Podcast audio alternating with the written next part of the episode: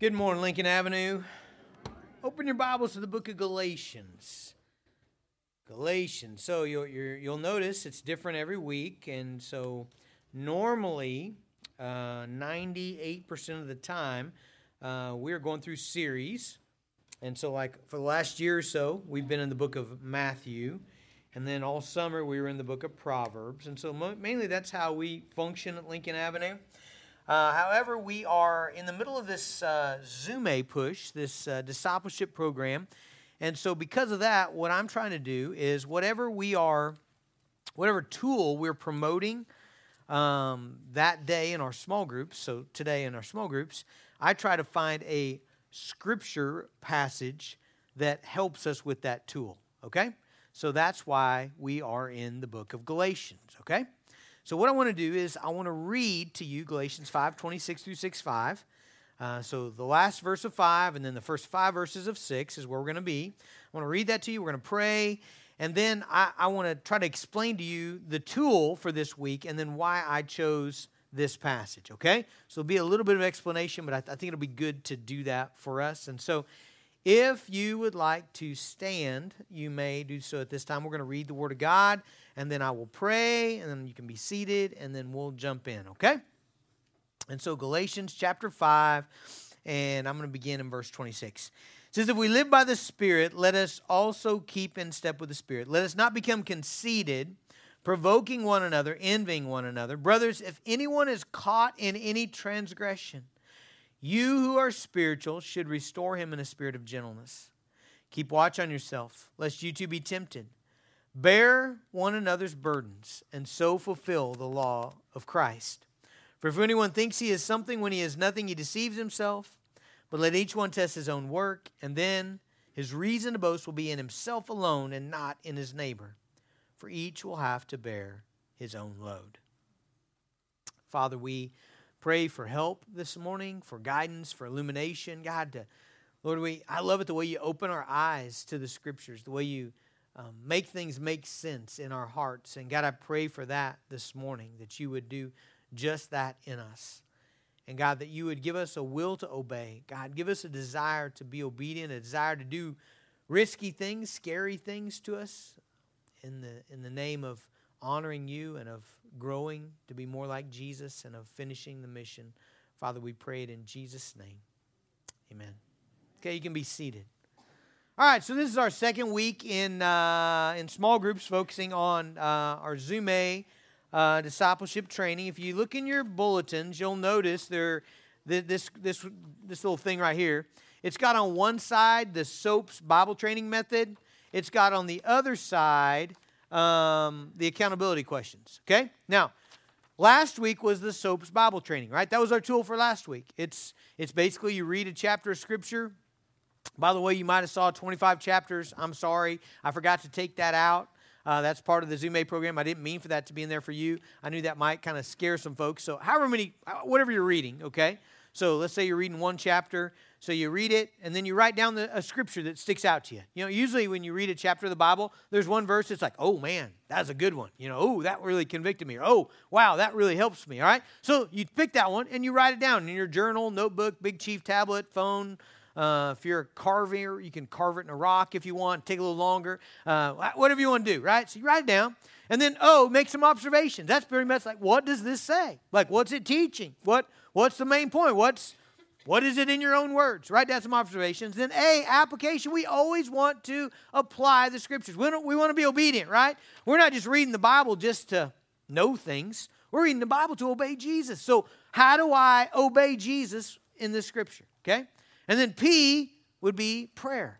I don't know about you guys, but I like to pray the Word of God. And I always need help in application. I always need help in obedience. So that gives me a chance. Lord, thank you for this truth. I, here's what I learned. Here's what I know I need to do. Would you help me? Right? And then S is share. We always want to share with others the incredible things that God teaches us in His Word, right? Who can I share that with? You just put down somebody's name that you think you could share this truth with. So it really keeps us in the Bible. Now, why did I put it in again this week? It's not our tool this week. You know why? I wanted to make sure you didn't think we're only studying the Bible one week, right? No, no, no, no. Hey, this is the rest of your life, right? If you're a Christian, it's what we do, right? This is God's Word. And so, so I, I, just wanted to remind you, hey, that's not just last week. Last week was kind of we were focusing on that tool, be able to put it in your toolbox. But we want you to study the Bible the rest of your Christian life, okay? Now today, on the other side, you'll find accountability questions. All right, that's going to be our our tool for today. Now, now again, don't let any of this be intimidating to you. Okay, so so let, let me just say some things about Zume. I should have said this at the very beginning, and I just didn't, and I'm sorry. This, this is not a new thing we're doing at Lincoln Avenue. You know what we're doing at Lincoln Avenue today? You know what we're doing in our small groups? We're going to try to obey Jesus and follow him. How long we been doing that, guys? That's what we've been doing. That's why this church exists, right? All Zume is is a group, a variety of tools that actually aren't new to Lincoln Avenue. Okay? Let me tell you where these tools came from. A lot of them from the Bible, but when they were packaged, a guy named Curtis Sergeant worked for the International Mission Board of the Southern Baptist Convention. He was in China, and what he found was he was on these islands of China, and he found that like he might win one or two believers on this island, but there was nobody else on the island.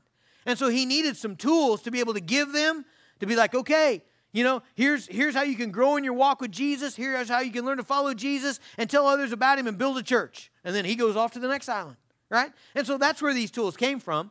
We met Curtis in Alabama, me, Daniel, and Andrew 10 years ago or so, plus maybe. And uh, we, we met him there. A lot of these tools we were already using but he had them kind of packaged together and we tweaked ours we kind of changed some of the things we did we changed our god story up quite a bit you know, from meeting him and rolling them out. Really, the, the, the, McDonald's DT groups that we do all week, those actually came from that, that Metacamp training. It was called Metacamp back then. Somebody said they hated the, the word Zume, and I was like, well, call it Metacamp because that's when I learned it 10 years ago, you know? So, so then Curtis, who's a good missionary, he's not very good like on the web, things like that. So he calls our buddy Kylan in North Africa, right? One of our mission partners. And, and he says, hey, could you guys package this together so we could send it all over the world? Anybody that has internet access, right? And so you know what? You know what our buddy does? He calls, who would you call if you're to do that? Chris Castor, right? He calls Chris Castor. So Chris does all the production work. If you're watching those videos, all that was produced by Chris. So Chris does all the production work. He called in Daniel. You know, who, would you call if you're Chris? Daniel to do something creative, right? Daniel did some of the voice stuff, did some of the, you know. So I think they called in Nathan. So they produced this thing and, and kind of package it up to be able to send it out to the world. And then, and then you know what they did? They said, "Hey, Lincoln Avenue, would you would you try this in your church? See, like we know it works in third world countries where there's no Christians and this is all people got. What would it be like to incorporate it into church? So what do we say? So we'll give it a try. All right? So that's where all this came from. I just I should have told that story at the beginning. I just I don't know. I'm always short on time. Have you guys noticed that? And so anyway, but uh, some of the reports I got from this week was, "What are you trying to do, Pastor Jason? Rolling out this strange named thing? You know, are we all going to wear bed sheets and hand out roses at the airport? You know, what are you doing, you cult leader? No, this is just. I never can anticipate. I just can't anticipate it. I always think I can and I can't. So, whew, whew, we're halfway done. I'm halfway done with my time and I haven't started my sermon yet. All right. So, today, the accountability questions. All right. So, this is our tool for today. Now, now what are, again, not new. If you've been around here a long time, you remember these? Uh, uh, we used to get them from Man in the Mirror. They were little blue cards for guys, yellow cards for gals. Anybody? Jack, you remember those? Uh, I got them from Doc, actually. Doc's the one who gave them to me. And I get we, we bought a thousand of them, gave them out. You know, there, there, there were ways for a couple guys to get together, you know, during the week and, and help each other in their faith, kind of keep each other accountable. Right. So, so we've been doing accountability questions for a long time. But what is an accountability group? Well, it's usually you and one other person. I really wouldn't go past two if I were you, my, my feeling. Uh, I think it's one or two people who would get together on a regular basis and, and ask each other questions that would help grow you in Christ. Like, how are you doing in this area? How can I help? How can I pray for you? How are you doing in this area? How can I help? How can I pray for you? How are you doing in this area? You know, that basically that's an accountability partner. Now, if you read these questions, don't be scared. Here, I thought, man, we're to kill small groups tonight, okay? Because because I thought here's what here's what some people might think. You might you might work down your way down the list, and you might read this one. Have you been exposed to sexually alluring material or allowed your mind to entertain inappropriate sexual thoughts? Okay, here's what I was afraid of. You might think I ain't going to small group tonight, you know, because they're going to ask me that question. You know, some of you got like 30 people in your small group, and you know it's like the spotlight's on you. Have you, you know, or there's one about have you been dishonest, you know, or have you have you have you complained or grumbled? Spotlight, bing, you know, and you're like I ain't doing that, you know. Oh no no no, you won't do that in your small groups, okay? So all small groups hear that. Fred, you hear that? Don't do that. Karen, tell Fred what I just said. Don't do that in your small group, all right? Like, like that, that's not what. Now, tonight we're going to discuss accountability. You know, we're going to discuss, like, okay, what's hard about this? What, which of these questions are really challenging? You know, we're going to discuss it, but we're not going to have an accountability part, group. You know why? Because that, that really needs to be you and another person, or you and maybe two other people at the most, okay? Now, whew, again, not new. This is not new stuff. Uh, this is this is biblical stuff. Let's listen to Hebrews 3:13. What do you think they're doing here? Hebrews 3.13. But exhort one another every day, as long as it's called the day that none of you may be hardened by the deceitfulness of sin. How do you do that verse right there? How do you exhort somebody day after day so that nobody is hardened by the deceitfulness, the trickiness of sin? How do you do that? This is how you do that. You, you do that through relationships where you're saying, Hey, how you doing in your faith? How you doing in this area? How you doing in that area? Man, you, you I've been living this way. I need help here. Okay, that, that's, that's, this is how we do that. Okay, now, the question why did I pick Galatians 6? Okay, if we ever get to the sermon today, why did I pick it? Well, because I think we need to discuss what do we do when somebody says to us, Man, I've stumbled into sin. Would you help me? what do you do?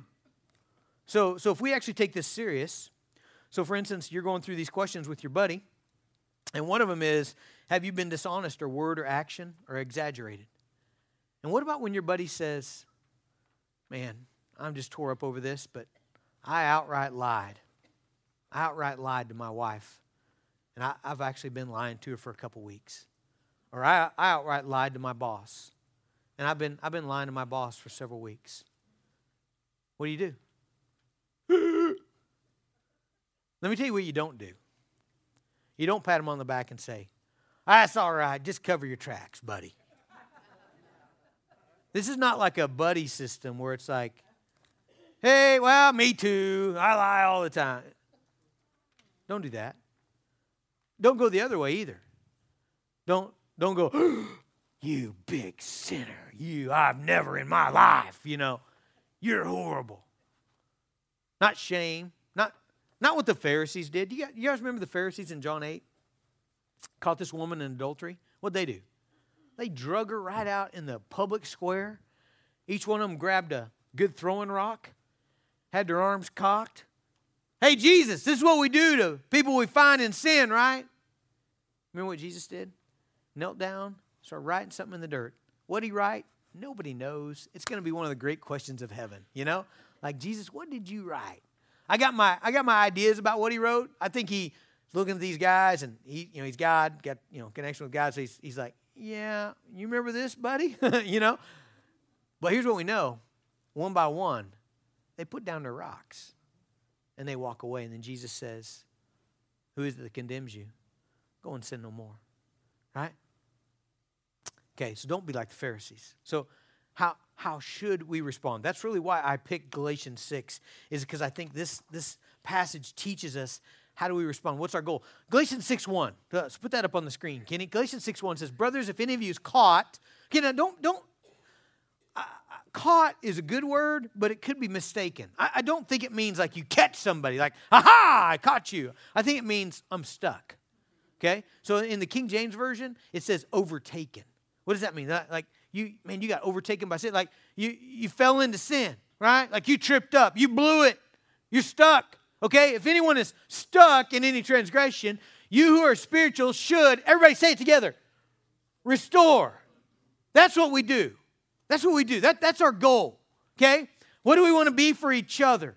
We want to be people who learn to restore one another. The word restore means to mend, to fix. It was used for fishermen to fix their nets, to restore their nets. They would mend them when they were torn. It, it was used actually for doctors when they would set a broken bone right? So, so it's like something's broken and you're helping to fix it, all right? When someone falls into sin, their relationship with God is broken, their relationship with other people is broken. And what are you going to do? You're not there to condemn, you're not there to judge, you're not there to say it's okay. You're there to help them fix that, right?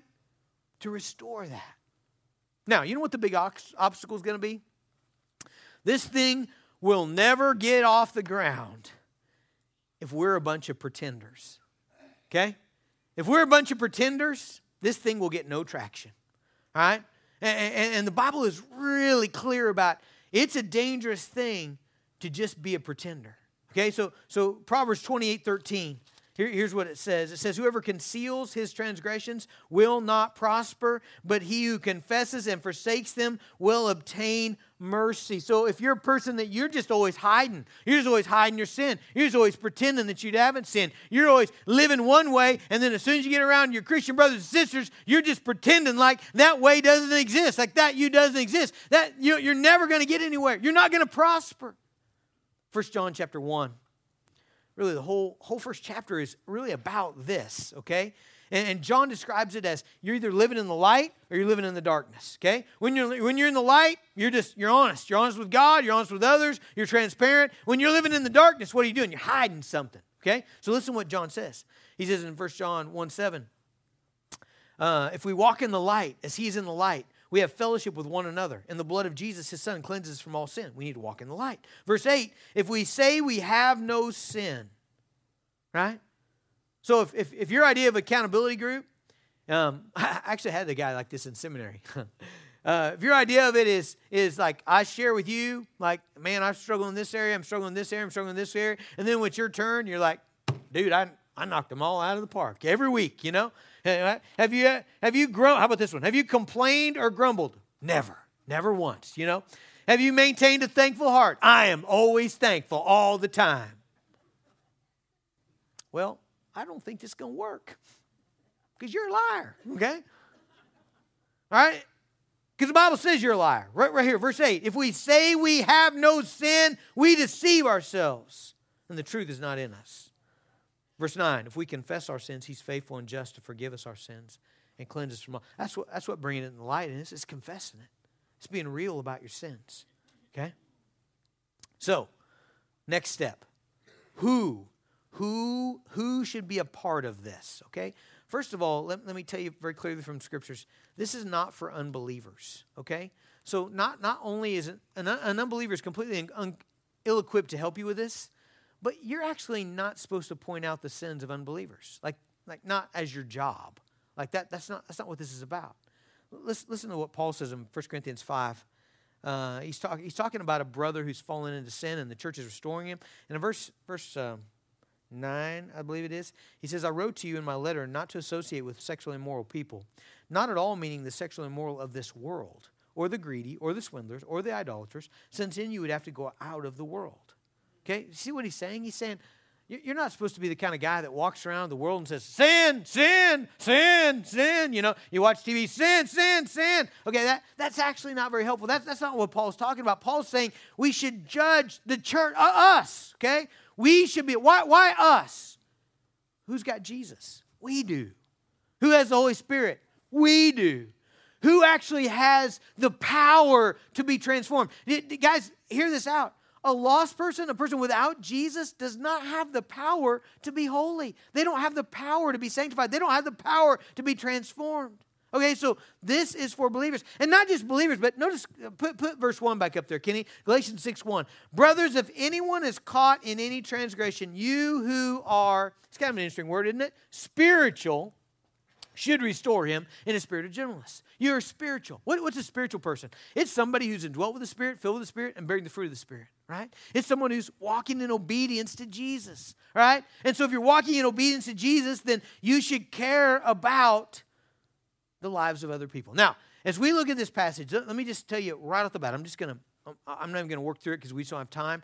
I'm going to tell it to you and we're going to explain it. But Paul is saying this if you're going to be of any use to anybody else spiritually, if you're going to help anybody out of their sin, there's one thing you've got to have humility. Okay? There's one thing that will mess this up terribly. There's one thing that will cause you to hurt other people instead of help them pride. Okay? Now you'll notice at the last verse of, of, of chapter 5, Paul says, Don't be prideful, don't be conceited. Okay? And then he starts out in verse 1 if anyone's caught in any transgression, you are spiritual, should restore him in spirit of gentleness. And then he starts talking about humility. Keep watch on yourself, lest you be tempted. And, then in verse 3, if anyone thinks he's something when he's nothing, he deceives himself. And then in verse 4, let each one of you test his own work, and then he'll have reason to boast. Uh, will be in himself alone and not in his lay, in, in, his neighbor. So the first thing Paul says is keep watch on yourself. Now, why is he saying keep watch on yourself? You, you're, you're meeting with somebody and they they they spill it out. Man, I'm, I'm in sin. I'm, I'm living in sin. Why does Paul say, hey, you need to be careful of yourself? You know why? Because none of us are too big to fall. 1 Corinthians 10 12 Therefore, let him who thinks he stands take heed lest he fall. You're not too smart. You're not too wise. You're not too godly to not have to guard yourself against sin. You shouldn't think of yourself that way. You don't love Jesus. You don't love God more than David. You don't, you're not wiser than Solomon. You're, you, you, haven't, you haven't been with God more than Moses. Okay? And you know what? David fell with Bathsheba, Solomon fell with foreign wives, and Moses got angry and struck the rock and missed the promised land right those guys stumbled so can you and so so paul is saying you need to have the attitude in these kind of relationships that you know what i i i am not immune to sin i'm a sinner right not only does paul say i'm a sinner but look what he says in verse 3 okay this is this is going to go against what your mama said so i'm really sorry okay all respect to your mothers okay mothers are supposed to be this way but paul's going to disagree with them okay your mother told you what? You're the best thing since sliced bread, right? You're, you're awesome. You're wonderful. You are a perfect little angel of light. You beautiful little precious thing, right? Aren't they great? Here's what Paul says about you. Verse 3. If anyone thinks he's something, he's nothing, all right? Paul says, if you think you're something, man, you, you got you got to get your theology right. You are nothing. I know that doesn't fly in our self-esteem driven culture, does it? Like, like our self-esteem driven culture, we want to tell ourselves all the time, I'm special and I'm entitled and I'm worthy and I've got rights and I'm empowered and I'm strong and unique. And Paul says, No, you're nothing. Right? No, no, no. Paul didn't have like this complex or something. Listen to the way he talks, though. This is Ephesians 3 8. To me, though I am the very least of all the saints, this grace was given. Did you hear what Paul said there? He, he says, when you, when, you, when you line up all the Christians and, and rank them, number one, number two, number three, where's Paul? He's the last one. See what he said about himself? I'm the very least of all the. Do you guys remember 1 Timothy 1.15? Where he says, I'm the chief of sinners. I, am the foremost. I'm the worst. Now, again, does Paul have like a, inferiority complex? Does he have a self esteem problem? No, he does not. Okay, you know how I know he doesn't? Have you read his letters? You know what kills me? My family brought this up the other day. We were studying the Bible in our family Bible study, and one of my girls brought this up. They said, Man, I can't believe that Paul says, imitate me. He does that a bunch. He's like, Hey, do what I do. I'm following Jesus. I mean, that's a pretty bold statement, isn't it? Would you, would you do that in your small group? You know, just say, Hey, guys, just follow me. Do what I do. You see how I treat my family? You do that, right? I mean, so Paul's pretty bold. He's pretty, but yet theologically, he's got his he's got things right. You, you know what he's saying? He's saying theologically, I am nothing by myself. I am everything with Jesus. That's the way Paul says all the time. That's the way he talks. By myself, I'm nothing. With Jesus, I can do all things. John 15, 5, Jesus said, Without me, you can do nothing. Philippians 4, 13, written by Paul, he says, I can do all things through Christ who strengthens me. You see, Paul had this deal figured out as far as humility. Paul had figured out that he, he, he, he was nothing on his own. But with Christ, he was everything. Now, why this is so important is because here's the thing about everybody around the world, but particularly Americans. We are all desperately trying to be somebody, right? We're all trying to be somebody. Like we're, it's, it's, it's so thick in America. It's thick around the world, but everywhere. It's, it's look at me. I, I am, I'm important, right? Uh, look at me. I'm, I'm wise. Look at me. Look at my family. Guys, you straighten up and behave in here. Look at, uh, look at my family, how good they are, you know? Right? Pictures. Has there ever been a culture that took more pictures of themselves than Americans, right? And what do we do when we take a picture? then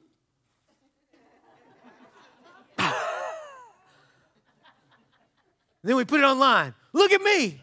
I'm thin. I'm healthy. I don't eat Twinkies. Like that's what we're trying. Everybody's trying to be somebody. Okay, now here's why. Here's why Paul says, if anybody thinks he's somebody, when he's nothing. You see why Paul points that out? Because if you try to do this and you're trying to be somebody, how's that going to go? Somebody's going to say, Man, I, I really blew it this week. I, I was harsh with my kids, and man, I, I didn't read my Bible like I should have, and I got mad, and I blew it. If the person they're talking to, if they're still trying to show that they're somebody, what are they going to be like? Yeah, you're pretty bad. I'm sorry you're so bad. How about you? How'd you do this week? I did awesome. Right? Why? I'm somebody. Okay, see, when, when you get your theology right, though, that's not a problem anymore, is it? Because anytime I, I do hit it, all glory to Jesus, right? And I'm compassionate toward those who fail. You know why? Because I know deep down I'm nobody. I'm one step away from blowing it. Without, except for the grace of Jesus, I'd be there. Okay, so Paul, Paul wants to make sure we understand that. And then, then he wants to make sure that we don't use this as a comparison tool. You see, if you're trying to be somebody, then you're, you're going to, you know what I'd do? I'd just find somebody worse than me, right? I just find somebody worse than me. And then every week, I'm like, dude, you only read your Bible three times a week. I read my seven. Yeah. Right? You just find somebody worse and then you feel righteous. But here's where that blows apart. Okay? Notice what Paul says. Verse 4. Let each one test his own work. His own work. And then his reason will to boast will be in himself alone, not in his neighbor. You see that in the text? Not in his neighbor. This is not a comparison tool. You know why? Next verse. Each one has to bear his own load. That word, his own load, is was used for the military for their personal packs. Okay, so in other words, God is going to judge you based on you, not based on your neighbor. Because you know what's the reality? You got you got opportunities your neighbor does not have. You You've got, you've got education, maybe your neighbor did. You've had, you've had privileges that your neighbor didn't have. You've got a family, maybe, that invested in you, and your neighbor didn't have that. In other words, we're each judged based on us. And you know, the thing that I'm a little worried about in judgment is most of the Christian world has suffered way more than we have. Okay? And so we we may in ways look really good, but we haven't endured that either. And God's going to judge us on us, right? I remember visiting with those Indian pastors. Uh, David and I interviewed about a hundred of them one day. Almost every family had lost a child, had lost multiple children, had lost all their children, had had children kidnapped. They're just lost. They don't know where they are. That's not us. That's not me. So maybe I'm like, well, God, I've got joy in the Lord most days. And God's looking down and saying, yeah. you got six kids? You got, yeah. But then what knocked you out of your joy? Well, they were out of old fashioned donuts at the donut shop. Jason, you lost your joy. God's like, yeah, I'm going to judge you differently than the old boy that lost his son from a cold because he couldn't get medical care. Each one will bear his own load. Okay? So, all, all that to say, Pride is the thing that will mess us up. Humility is the thing that makes us work. Okay? Now, how do we do this? Okay? So, how how do we do this? Okay? So when someone shares with you, man, I've messed up, what, what do we do? Again, we deal with the pride humility thing. You, you remember what Jesus said about this? He, he said, Matthew 7, 1 through 5. Remember, he said, Judge not lest you be judged. And then he said, Be careful when you go try to take the speck out of, out of your brother's eye. Why? You got a big old two by four out of your own eye. What did he say? Do, deal with your two by four first, and then take care of your brother's speck, okay? So we deal with humility, peace, and then what do we do? Okay? Three steps here. Okay, you ready? Number one, lead people to repentance. Okay? So when someone shares with you, man, I've fallen into sin, they may already be repentant, but that's step one. Step one is repent. And repentance is you change your mind about sin, about God, and about yourself. Okay? Repentance is, is a turning. It's a turning away from sin. It, it's a change of mind that leads to a change of heart that leads to a change of life. Okay? And so, so the first thing we got to do is get, get this person we're, we're meeting with to agree with God about their sin. And again, they may already. That, that step may already done when by the time you talk to them. Okay? But but that's step one. Is they got to agree with God. And, they need to understand the root of their sin. This is one of the things I like to help people with because I like to do it for myself. Whenever I, whenever I find myself not where I ought to be, I, I, I ask this question What am I not believing about Jesus? Now, here's the funny thing. A lot of people, people are like, "Oh no, I believe everything about Jesus. I've just, I just fallen into lying." No, you don't. You don't trust Him. That's why you lied. Why'd you grumble? Because you didn't trust Him. Why are you anxious? Because you don't trust Him. Why are you not thankful? Because you don't trust what He said. Like there's always unbelief. Sin it always comes from unbelief. So the first step is lead people to repentance. Lead people to see, okay, what, what are you not trusting about Jesus here? Okay, step number two, lead them to the gospel. All right? Lead them to the, this is the fun part, okay, guys? Man, you know what's fun when, when you're in this kind of relationship and someone says, Man, I blew it and I've repented. I hate the sin. I don't ever want to do it again. I've confessed it to God. Then you know what you get to do? you get to remind them of the colossal payment for sin that Jesus has already made. Okay? Now, if you don't hear anything that I say today, but this one sentence, hear this sentence your bad can never be worse than Jesus' good. Okay? Does that make sense? A lot of people, when they look at their bad, it seems so big, so ugly, so terrible that they can never be forgiven. And that's why they don't want anybody to know it. But what we need to remind people is that Jesus' righteousness, his death on the cross, is worth so much that no matter what kind of bad you've done, it's not bigger than what Jesus can pay for. Okay? So we take them to the cross. We remind them of the resurrection. We remind them that Jesus is not just dead, he's alive, risen from the dead, ascended to the Father, and he tells us in Hebrews he is interceding for you at this very moment. We remind them of, of Jesus' imputed righteousness.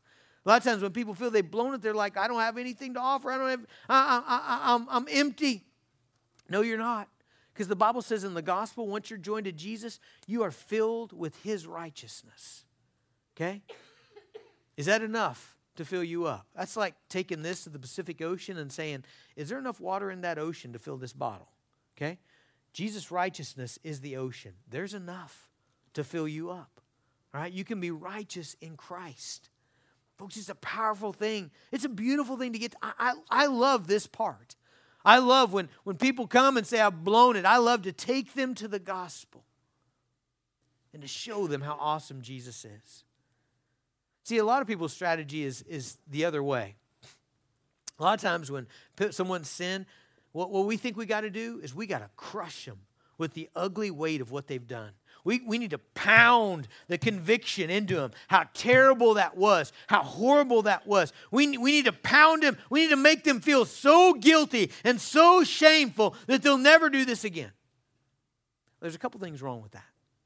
Number one, if they are a true believer, I don't think you have to do that. You know what I've found about believers? They don't want to sin. If I'm talking to somebody and they're like, yeah, that sin was really funny, I think I'll do it again. I'm sure glad Jesus forgave me. I don't think you know him. My experience with believers is they hate their sin. Man, they, they get convicted. They feel God's heavy hand on them. Psalm 32. That's my experience with the believers. I don't think we have to do that. In fact, you, you know what Paul says? This is an interesting passage to me there's this church in Corinth, and there, there, um, there's been this guy that sinned against the whole church, and it was public, and it was terrible, and and, and they confronted him, and guess what? He repented. He repented. And so now, you know what Paul says? 2 Corinthians 2, verse 6. He says, such a one, for such a one, the punishment by the majority is enough. So you should rather turn to forgive and comfort him, or he may be overwhelmed by excessive sorrow. Isn't that interesting? Paul, Paul's like, no, no, no, you, you need to make sure this guy knows you love him. But yeah, Paul, but he did this terrible thing that hurt the whole church. Yeah, but he's repented. Well, shouldn't we make him feel bad so he doesn't ever do this again? Paul says, no. You should forgive him. You should reaffirm, reaffirm your love for him. Why? We don't, we don't want him to be stuck in sorrow. Why? Does the gospel bring sorrow? Gospel brings joy, does it not? Isn't that where, where we should end? We, we, we, we, should, we should be joyful as we confess our sins and repent. We should not stay head hung low. There should be a period where we are broken over our sin. But man, once we believe and appropriate the gospel, here's what, here's what Augustine said. He said, Christian confession never stops with, I'm messed up, please forgive me, but it always leads to, I'm forgiven. Hallelujah. That's where it should lead to. It's hallelujah. It should lead to joy. I remember the, maybe you had the same experience. I remember the first time I read 2 Corinthians or 2 Samuel, 2 Samuel 11 and 12. It's the story of David and Bathsheba. You guys remember that story? So let me summarize it for you. Chapter 11. David sins with Bathsheba. He commits adultery. Um, tries to what? Cover his sin. Tries to hide it. Tries to pretend. What happens when you do that? It just gets worse. He ends up sending Bathsheba's husband to the front lines to try to cover his sin and, and, and Uriah the Hittite, a righteous man, one of David's mighty men, dies in battle on the front lines because David sent him there. Chapter 12 Nathan the prophet comes to do just what we're talking about. He comes to David, tells him a story about this rich guy that had all these sheep, all these lambs, and, and he goes to this poor man, takes his one lamb, and slaughters it for his guests. David's like, That dude's terrible. He should die. Nathan's like, You're that guy. David immediately is struck with conviction and grief. God tells him, You didn't trust me. You hated me. That's why you did this. David repents. And the next thing, the next thing that happens is Nathan the prophet says, God has forgiven your sin. I remember the first time I read that, I thought, that's too quick. I did. I, I remember thinking, that's too quick. You know, they, they, Man, David did a bad, bad thing. Nathan should have been like, well, we'll just see, you know? We'll see. You, you straighten up, show how sad you are for a while, and we'll see. No, he says, you're forgiven. Psalm 51, when you read about David talking, thinking about that sin, it's funny that Psalm 51 weaves in and out of David being broken, talking about his sin, to hallelujah, you've forgiven me. Created me a new, clean heart. Restore to me the joy of my salvation. See, that's what the gospel does. That's, that's what you get to do, guys, is you get to lead broken people into the gospel. Okay? So number one, lead them to repentance. Number two, lead them to the gospel. Number three, sometimes, and here's a hard one, you're gonna have to, gonna have to bear people's burdens with them. Okay? Do you notice what Paul says in verse 2 of Galatians 6? He says, Bear one another's burdens and so fulfill the law of Christ. What's the law of Christ? The law of Christ is the law of love, right? Love Lord your God with your heart, soul, mind, heart, soul, mind, and strength. Love your neighbor as yourself. And so what, what he's saying is, if you're really going to love people, then you got to learn to bear their burdens in this context, okay? Bear their heavy stuff, all right? Now, what, what's this heavy stuff? Some of this heavy stuff is heavy stuff because of sin. Did you know that when you sin, you make a mess? Don't you?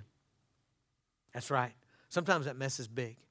And Paul's saying, be the kind of person that restores the person who's sinned and then helps them carry this ugly, messy stuff. All right? Sometimes the heavy stuff is stuff that's just heavy, but it could cause us to sin, right? Maybe somebody's in a terrible marriage. Maybe somebody's in a terrible work environment. Maybe, maybe somebody has trials and sickness and trauma, constant pain and financial catastrophe and depression. And all of that could cause them to sin. Maybe some of it's because of sin. But Paul is saying, help them carry that. Now, how do you do that? How do you, how do you help people carry that heavy stuff? Okay? Step one get close. Get close, right? Logan's in the back there. If, if, Logan's coming in and he's got something heavy and he's straining to carry it, if I stand back here and say, Hey, Logan, I'm with you, buddy. I'm, I'm with you. I'm helping you in heart. I'm helping you. I'm not helping him. You know why I'm not helping him? I'm not anywhere near him. If you're going to help people carry the heavy loads, you got to get close. Relationally close. Okay? What does that mean? That means relationship. That means checking in. That means having the kind of friendship where you can say, hey, man, how's it going? How's the week been? Have you been in your Bible? How's prayer been? How's, how about your thought life? How's that been going? How about, how about your character? Have, have you exaggerated? Have you lied? How about grumbling? Have you been thankful this week? That's close, isn't it? That's pretty close. And then and then once you get close, then you start encouraging, you start listening, you start praying with, you start reminding them. Sometimes you're going to have to restrain them. Sometimes you're going to have to counsel them. Sometimes you're going to have to back them off. I'm so mad, I'm just going to. All right, brother, man, I know, I know. What are you doing? All right, so you're with somebody. I'm so mad, I'm going to quit my job. I've had this before, right? Sometimes they ought to quit, but not because they're angry, right? I'm so mad. So what, what do I do? I got to slide over. Man, tell me about that. What's, what's, what's going on at your job? Man, I'm treated unfairly. This happened. This was unjust. I was cheated out of this. Hey, man, I'm sorry. That's terrible. Hey, I want, I want you to know some things. I want you to know what Jesus said. He said he'd provide for us. I want you to know that Jesus said he's going to take care of you. What am I doing? I'm slipping under the load a little bit, aren't I? Hey, I'm, I'm going to tell you some things about the Bible that are going to make this a little lighter. Right? Bear, bear their burdens, carry their loads. Man, you got friends like this? If you do, praise God. If you don't, that's what we're working on this week, right? That's what we're working on this week. That's our tool for this week. You need these kind of friends if you're going to be a disciple who makes disciples. Right? Let's pray. God, we're asking for this, God. We're asking for, God, people that we could love in this way, people who would love us in this way. God, we're asking for people that we'd be able to share our struggles with. We'd be able to share our burdens and they would pray for us and that they would they would slip under the load and carry it, that they would speak truth to us. God, we need, we need this in our lives. God, we need help. We need help to follow you. Father, we, we ask for this in Jesus' name. Amen.